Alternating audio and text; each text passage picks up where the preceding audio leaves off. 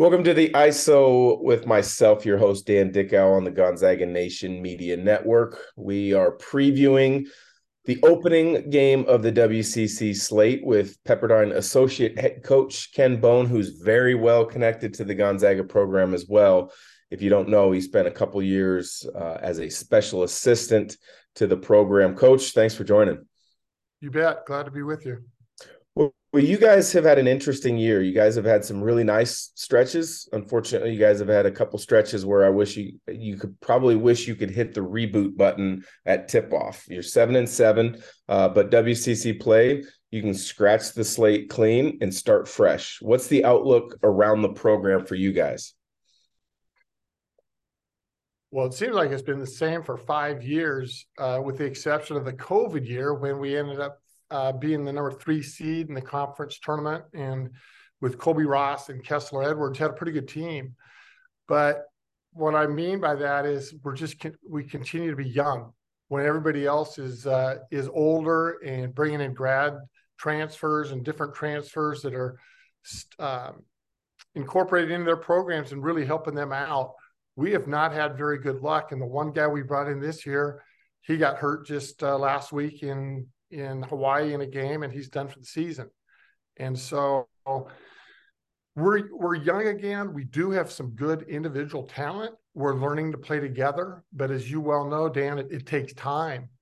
And when we say it takes time, sometimes it takes two, three years for certain guys really to to fit into a program and understand their role and how to play and and where they play into that. But we are making strides. Uh, I'm not sure we've played a great game yet, and maybe we won't, but we've played parts of games really well, especially on the offensive end.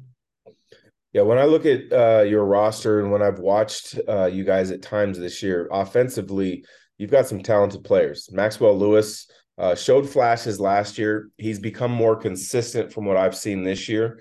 Uh, Houston Mallette, Mike Mitchell Jr., I really like. And then your freshman, Jevon Porter, uh, is very talented. Uh, what are what are the key things that you try guys try to do to get those guys opportunities to to jumpstart a good night for you guys? We do like to play fast. Coach Romar's uh, had great success over the years of of uh, having his teams push it, get up and down the floor, but you got to be careful when you're uh, going up against a team like Gonzaga.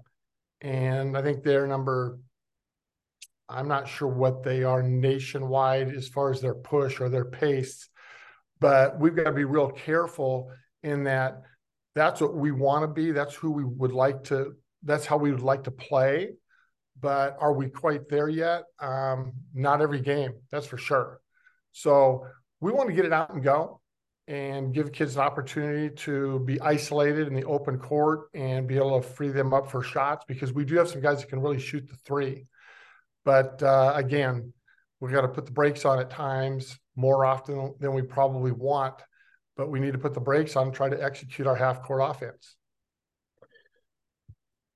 Non conference WCC league play, is there a difference in how game prep works for you and your staff? I know many times uh, that can be the case because you've seen these coaches and their programs year over year and you have a better feel. So maybe you have to go deeper into your own bag of tricks as a staff as you prepare. What what is the preparation like?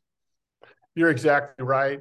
I think there's a lot of similarities in preparation, and we've played a preseason schedule that, that fit us really well or, or fits who we're about to play in the WCC. Um,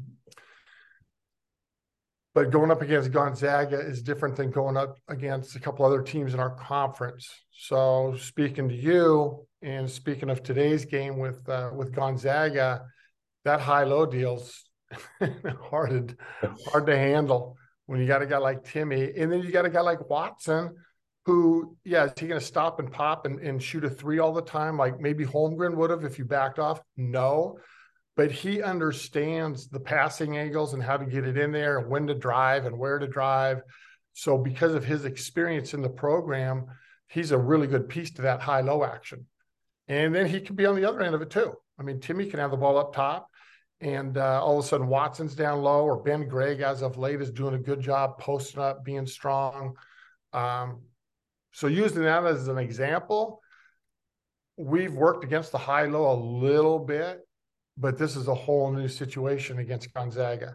So we do. We go back to okay, what did we do last year? What did we do the year before um, in those games? Did we have any success? If we did, how did we do it? And then do we have the personnel now to try to uh, combat that? Well, coach, I appreciate the time. I know it's game day morning, so you got a lot of responsibilities, got to get ready, but uh, always appreciate catching up, catching uh, a little bit more information from you. So thanks for joining. You bet, Dan. Have a great